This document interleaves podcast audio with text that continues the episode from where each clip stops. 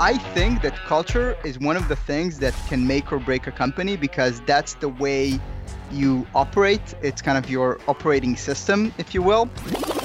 You have to actually listen to people and let them influence big decisions within the company. It's about creating those fast cycles of iteration where you can release things, test them out, and get the feedback soon. And definitely that increases ownership tenfold. Create the culture of accepting failure as part of the day to day. I would never, never underestimate the fact that customers can tell you what are their pain points.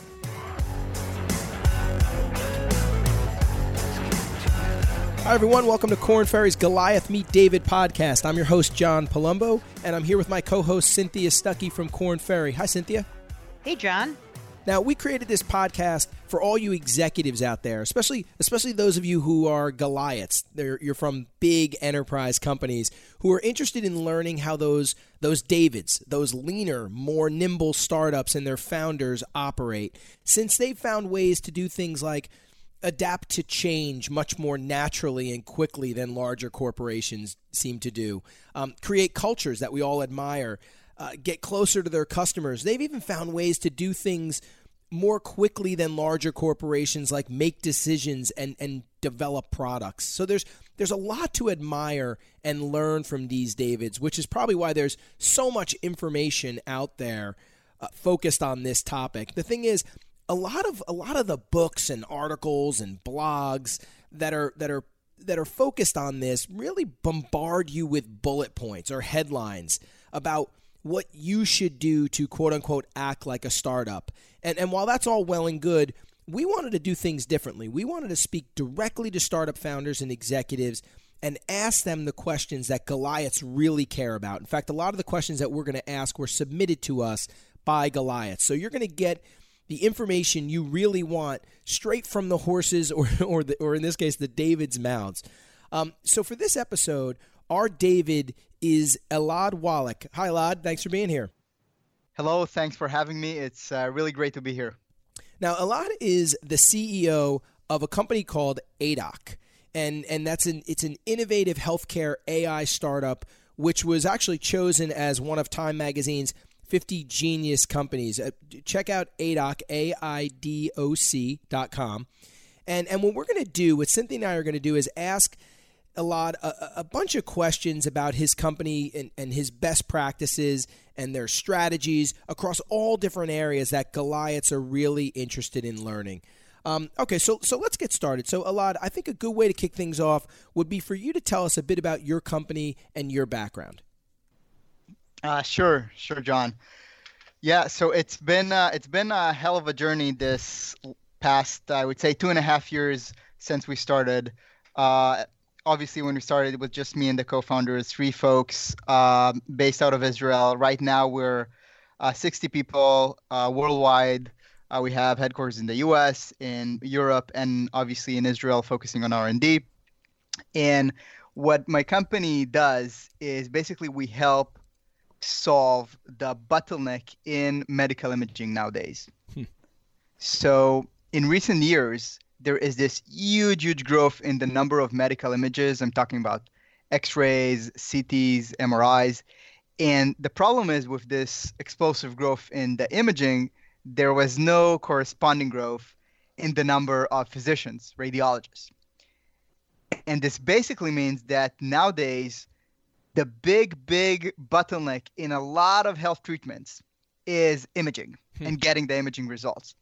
And basically, what our company uh, is doing is we basically have an artificial intelligence that we've built that ran on millions of millions of imaging studies and learned to detect what's time critical.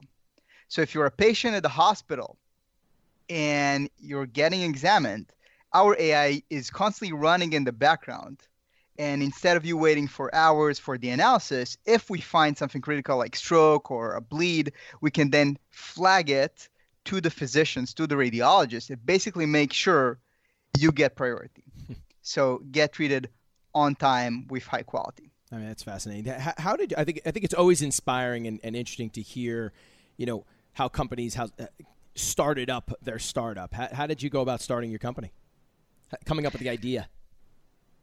Yeah, um, actually, so let's take a look at at me and my co-founder's background. Sure. We all come from um, the world of technology management and AI, but from the Ministry of Defense.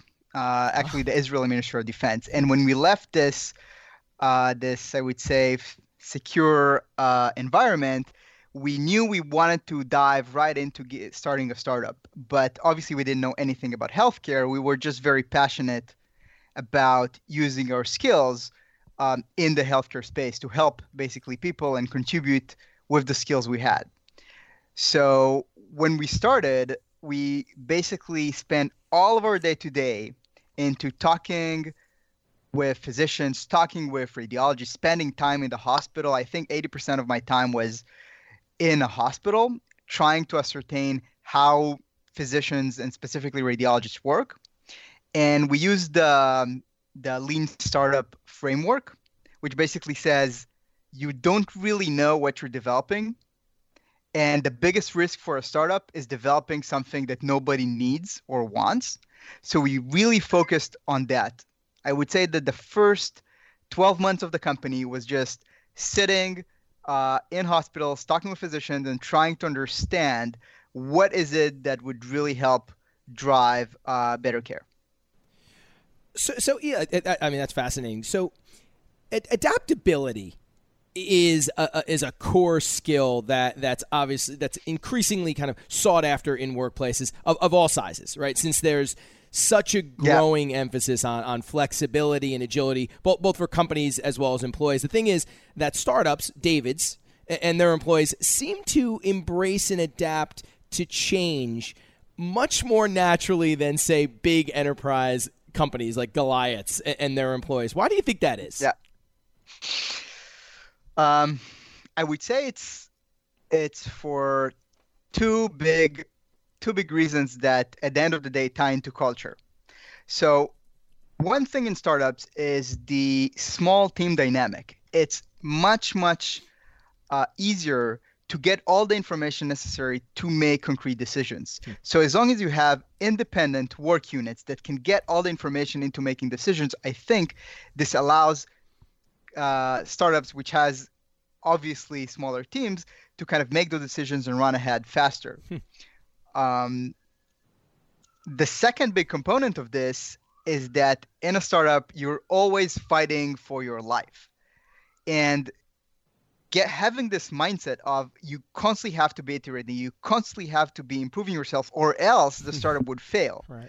So you kind of know that you have to move fast, uh, and this kind of burn the bridge attitude of I don't have any other choice is something that really um, is kind of in the background of all of our thinking sure. and decision making. So, so building on that, how, how do you go about then creating a company made up of adaptable employees?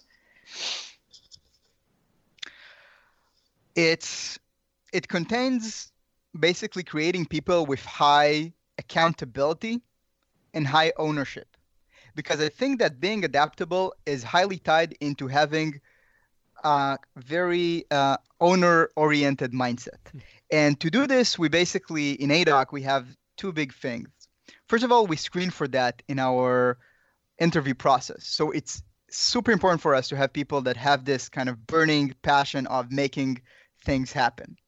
And second, we highly encourage that in our culture in the day to day. People that you know stay at the middle of the night to make things happen you know we we congratulate them we give them all the positive reinforcement. It's just about encouraging this behavior of of taking full accountability for stuff, and that obviously leads towards adaptability because if you have to make something happen, you need to change things for for that. Um, it's it. This is the I would say the fire uh, under you that allows you to overcome the hurdles of change. Excellent. And so, so selecting the right people is core to you. And then, h- how do you ensure processes and the policies and structures that business put in place really reinforce this passion and ability to adapt? Um, I would say it's it's about first of all having a very open interview process. When we screen people, uh, it's actually a mutual screening process. We want them here to know exactly what we're about, the good and the bad. We have them here for lunch. We have them meeting the people, a broad team, because we understand that the biggest or the safest way to avoid a cultural misfit is if the person that is now interviewing would get to know you and sees that he would wouldn't he wouldn't be a fit. Um, and second is about aligning all of the people during the interview process about what is really important uh, passion, adaptability, accountability. So it's aligning everybody, uh, everyone involved in the interview process. How do you screen for those qualities? What are the qualities we're searching for? Uh, if you would look in our, I would say, in our databases, we actually have kind of huge Excel spreadsheets um, for each candidate we're interviewing for most of our positions with scores about exactly those areas that at least give us um, at least make sure that every interviewer uh, screens for those qualities and we get all the opinions from all the people around the table so elad if, if a company came to you and, and asked you some of the things it could do to better foster adaptability, what do you think you would recommend? What are those highlights? As always in culture, it's about creating the language for talking about this. And when we try to, let's say, encourage ownership within our company, we just talked about this day in, uh, day out, mm-hmm.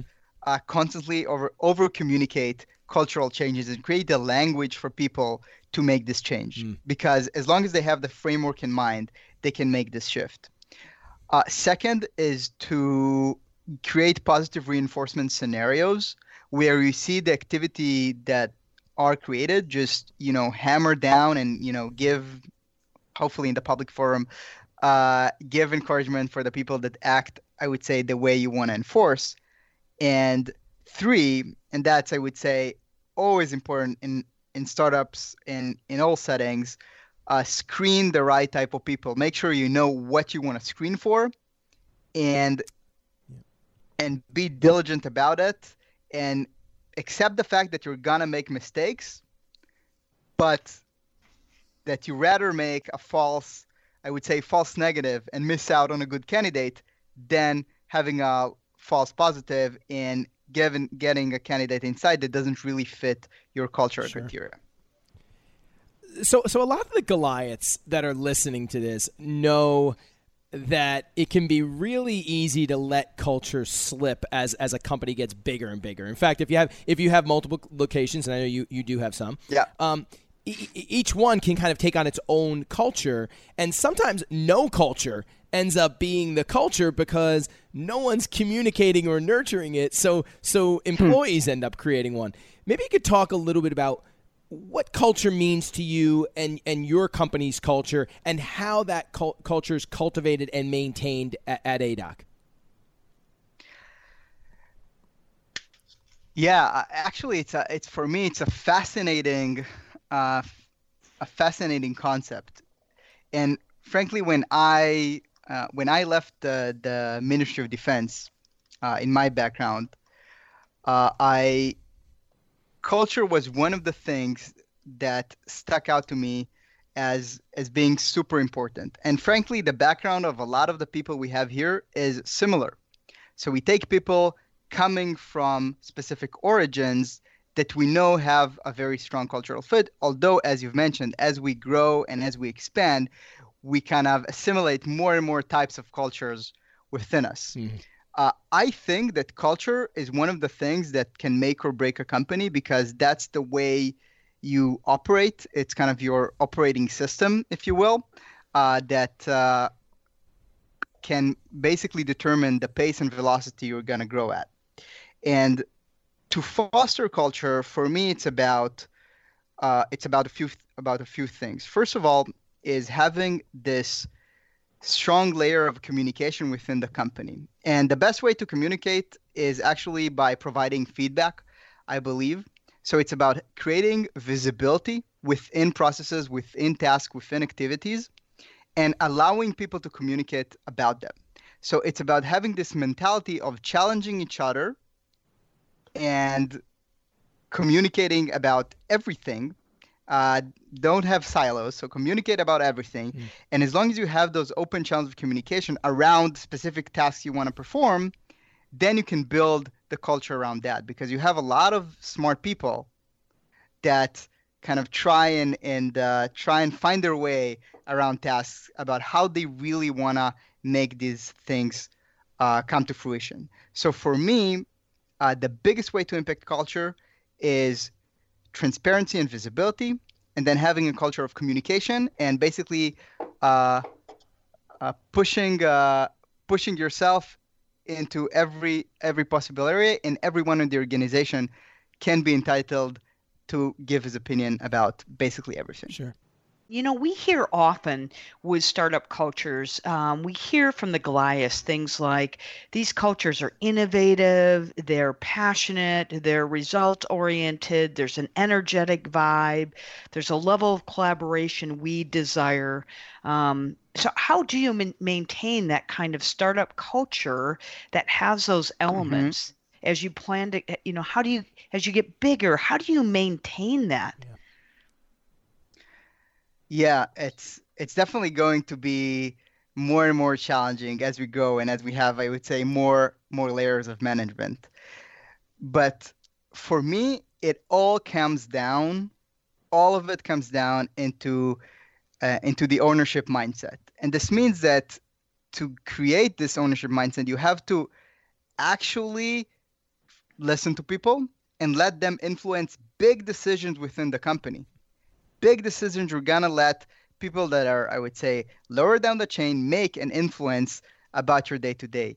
If you trust the people, if you come from a mentality of letting them influence whatever whatever is, no matter how big is this uh, uh, KPI, if you let everyone in the company contribute and take full ownership for their mistakes and successes, then I believe you can start going on this path of creating this passion and ownership mindset because they are truly owners of what's going to happen within uh, within the organization. So a lot for for a lot of Goliaths, when you say when you say the term lean startup, one of the first things that comes to mind is agility, since startups are known for their ability to, to just move more quickly. So, for example, one of the things that David's like like like you do more quickly, and a lot of the a lot of Goliaths really admire is make decisions. And, and, and some would say that maybe your agile decision making is, is due to the fact that maybe there's less red tape, there's fewer checks and approvals, what have you. Can you talk a bit about how your company is able to make decisions quickly? I think that's an awesome, awesome question. And actually, it all boils down to a mindset we had from the very early days about about the lean startup. And the lean startup takes as its core assumption that there is huge uncertainty in, in what you're doing. So in 90% chance you're gonna fail. And it doesn't necessarily have to be a big failure, but you're gonna have a wrong assumption about something. And therefore, what you need to do is to maximize your learning speed. And I think startups are really good at identifying what are the core issues they want to test, what are their core assumptions, and basically throw everything else aside and just keep iterating, keep failing all the time. Basically, what we're doing in our day to day is releasing product, releasing features, testing out market uh, marketing materials, and failing day in day out. And the more you fail, the more you learn. So it's about constantly identifying what it is it's most important. Forget about everything else. Uh, the one tip that uh, they give in the lean startup method is you have to be at least slightly ashamed about the product you're releasing. So that's exactly what, what we're doing. We want to understand exactly what are the core assumptions and test them out and continue continue iterating. And i think this can be done in every company from the smallest of Davis to the biggest of Goliath. Sure. Uh, it's about this culture of iteration and and failure. So, so, how would you say that agile decision making then impacts the employee responsibility and accountability they have? Us as humans, we tend to learn much more if there is a clear uh, action result scenario. So I think that the faster changes you can make, the more adaptable you are. People take much more ownership because they understand the ramifications of their actions. So if you if you're deciding on a feature, if you're a software developer deciding on a feature and you're going to release it today, you're definitely going to have much more ownership on this because you're going to see the actual results and impact of your activities. So it's about creating those fast cycles of iteration where you can release things, test them out, and get the feedback soon. And definitely that increases ownership tenfold. Hmm. Excellent. Thank you. let me ask another question related to agility. Are there any trade offs to make decisions more quickly that you've experienced? For sure there is a lot a lot of um, a lot of waste. Because if you make so many decisions you go one direction and then you switch to another. So you obviously have to discard a lot of stuff you worked on. Um, in addition it also confuses a lot of people and as you know context switching is not always easy. And the more changes you make, the more adaptable you are, the more context switches there are, and therefore the efficiency goes down as well.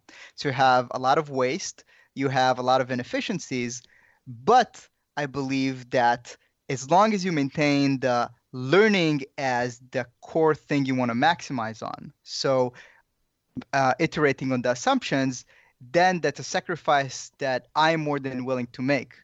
And frankly, the things that I regret are almost never testing something and then discarding it, but more about over uh, overworking on something that eventually I had to discard anyway, just because I haven't tested it early enough.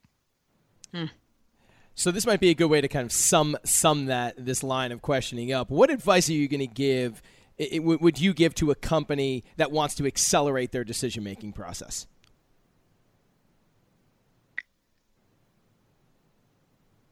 I would say it's about making sure that first of all, the, there are people that have all the relevant knowledge. So concentrating knowledge at specific individuals that can make those decisions. And second, create the culture of accepting failure as a part of the day to day. Because if you if you have to make decisions fast, if you want to make decisions fast, you have to accept the fact that you're gonna fail because you've decided with incomplete knowledge, or you've just make a rush decision. So you have to accept it that okay, I want to accelerate, but I'm gonna have a bigger error rate, and that's fine. Maybe you could talk a little bit about about your company's approach to product development, innovation, and creativity. One thing that I took from the from the Toyota leadership principles is uh, it's called Genchi Genbutsu, but basically it means go out and see for yourself. And I think that's so core into what we're doing.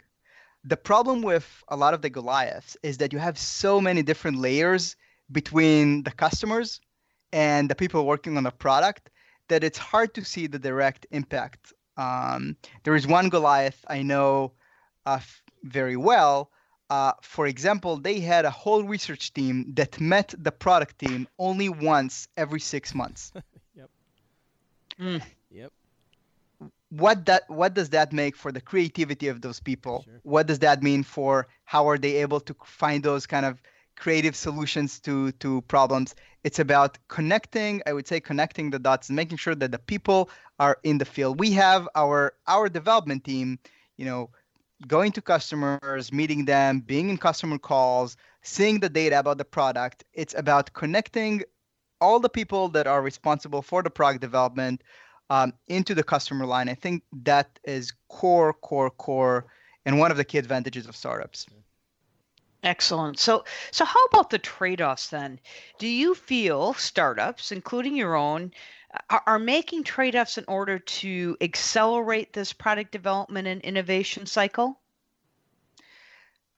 So def- definitely there is a sacrifice element to it because time is the scarcest of resources and you're losing a lot of it if for example you invest in people co- going to customers or being on customer calls it's investing a lot of their time into not necessarily a directly value add activity. That means they're you're losing efficiencies you're spending a lot of your resources on on those on those activities that are not necessarily directly a value add to to the product. I think the core reason why we startups allow ourselves to do that is because because of this core assumption that whether we that we're going to have at least some of our assumptions very wrong. So the fact that you're kind of in this constant uh, war scenario, constantly thinking about, okay, what am I doing right now that I'm not going to use in three or six months? Then you, uh, then you uh, over prioritize things like learning and being very close to the field, while sacrificing those efficiencies. I think that if you have those areas where un- you have huge uncertainties, where you're not sure about the value, you're not sure about the need, then you definitely have to prioritize, like startups, the idea of being close, having very short product development cycles. Um, if you're kind of in the okay, I'm continuing to develop a product that is long into market, I know what I need to do, then fine, you can uh, you can have a bit longer cycles. You want to prioritize efficiency and just getting things out the door as fast as possible. But if you don't really know and you have to prioritize effectiveness, then I would say you want to act as startups are by being very close to the field. So, so let's say a company comes to you and, and, asks for advice on how they can accelerate their product development and innovation cycles. What, what, what, what would you tell them? Well, first and foremost, uh, adopt agile uh, agile techniques, uh, agile software development. Uh, there are a, a, lot of those, not necessarily software development, but agile development cycles. Uh, you have a lot of those different techniques. I think they are extremely powerful and useful, uh, and a lot of smart people thought about those. So I would just say that that would be one very big uh, very big activity. Mm-hmm. Second, I would say is connecting the people um, that are working on product development into the field and letting them experience as much as possible what is the impact of their actions because the more they understand the more they can iterate the more they can make um, decisions and the more ownership they feel about the products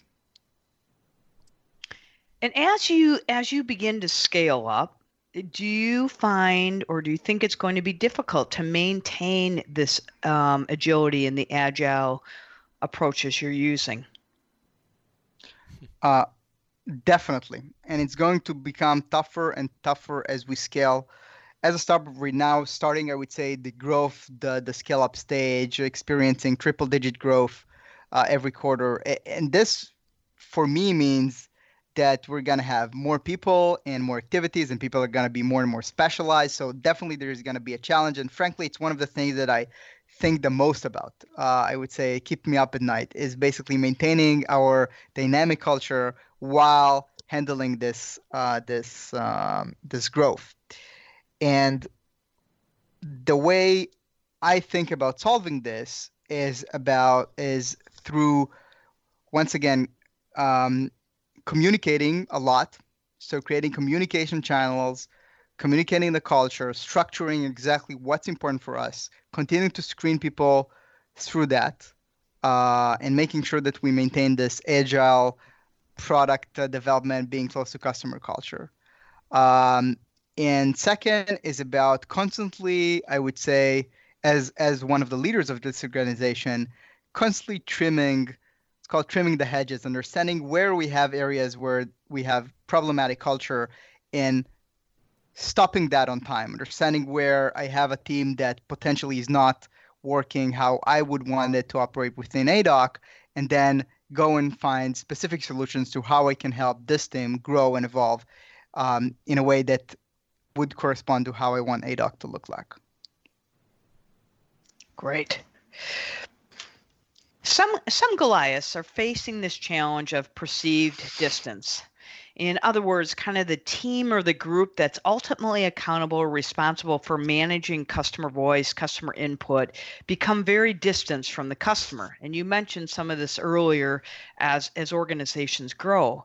From an, for example, a product management or marketing group might work through a sales team, right? That's on the front line talking to the customer, but they're one line behind.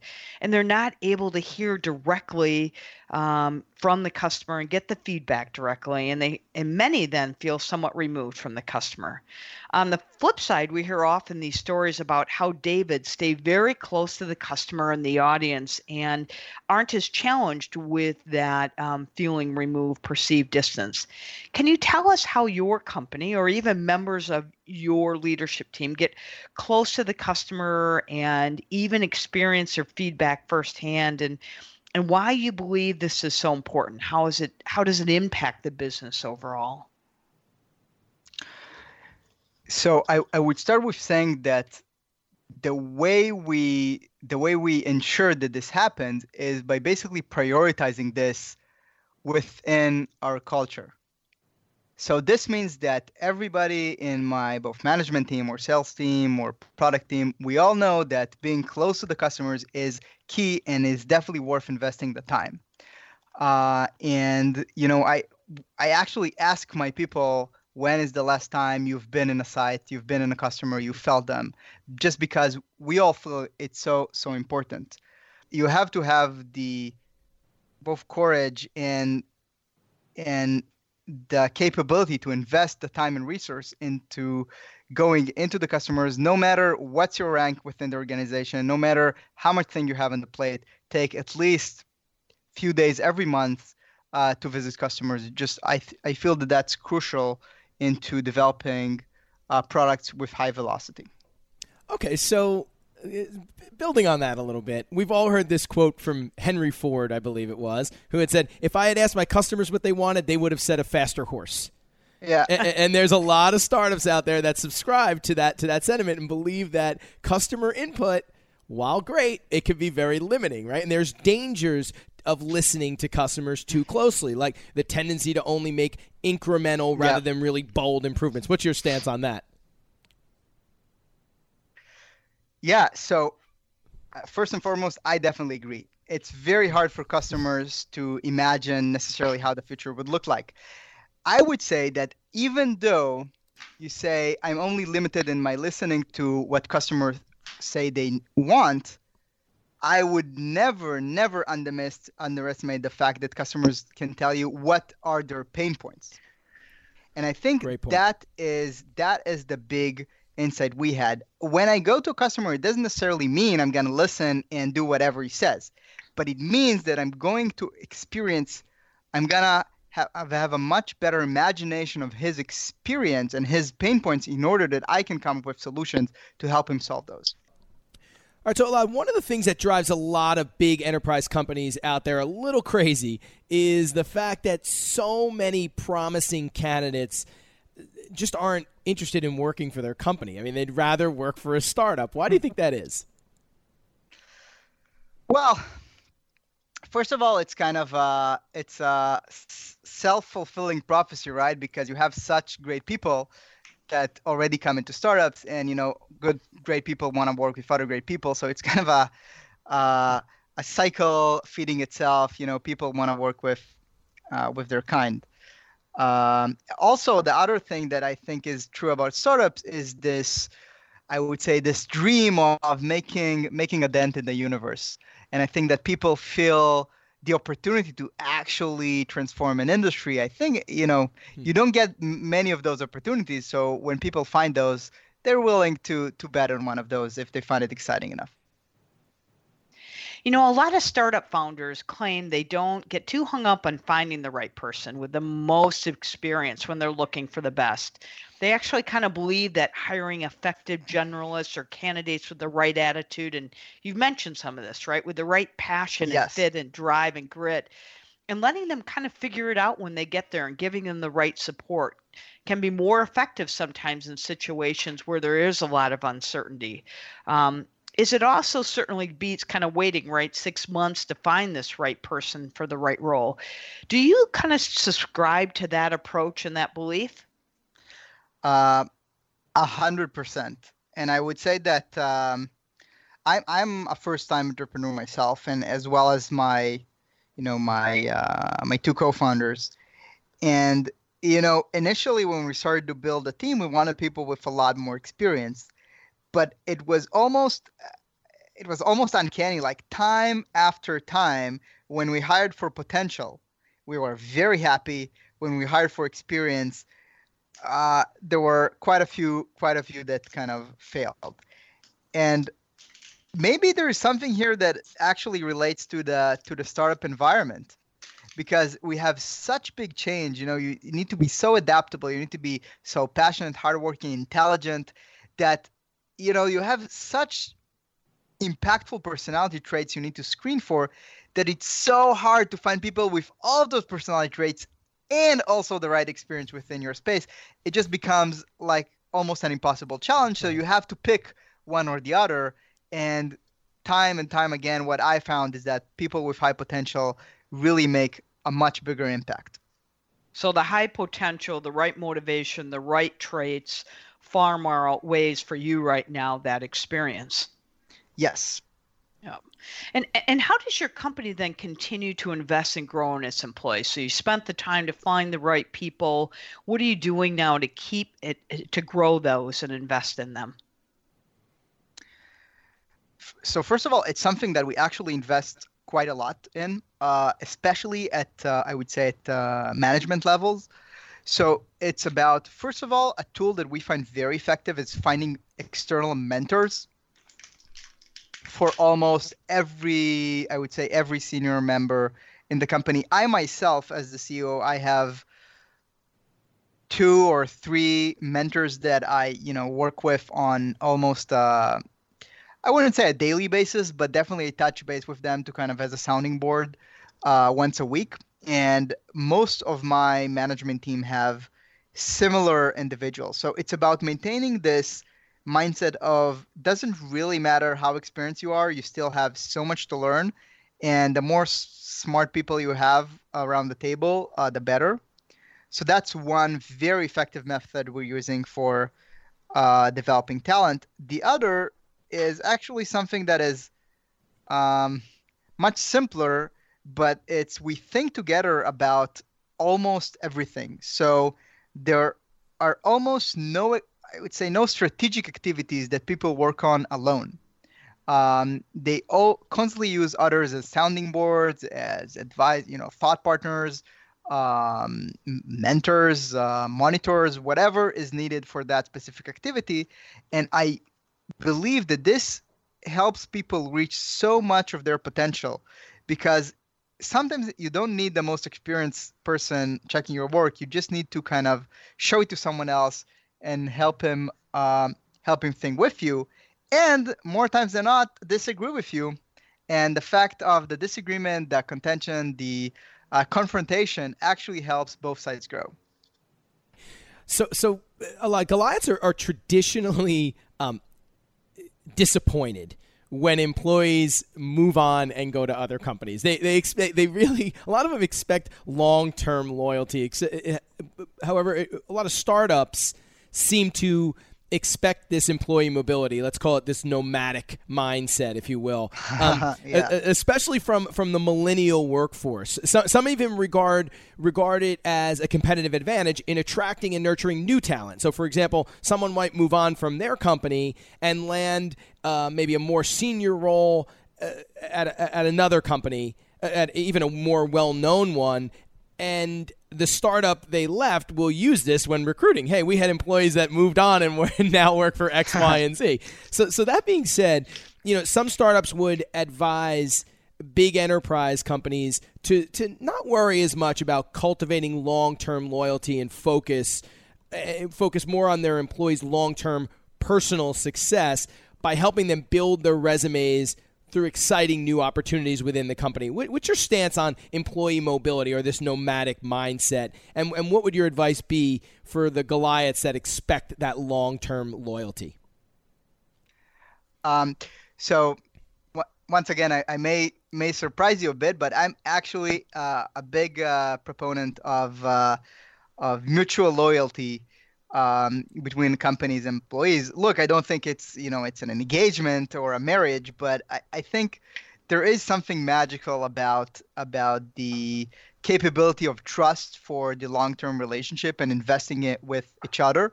And I think that startups have the capability to offer, uh, you know, if they're if they're exciting enough and you know growing fast enough, I think we we have exciting opportunities to offer.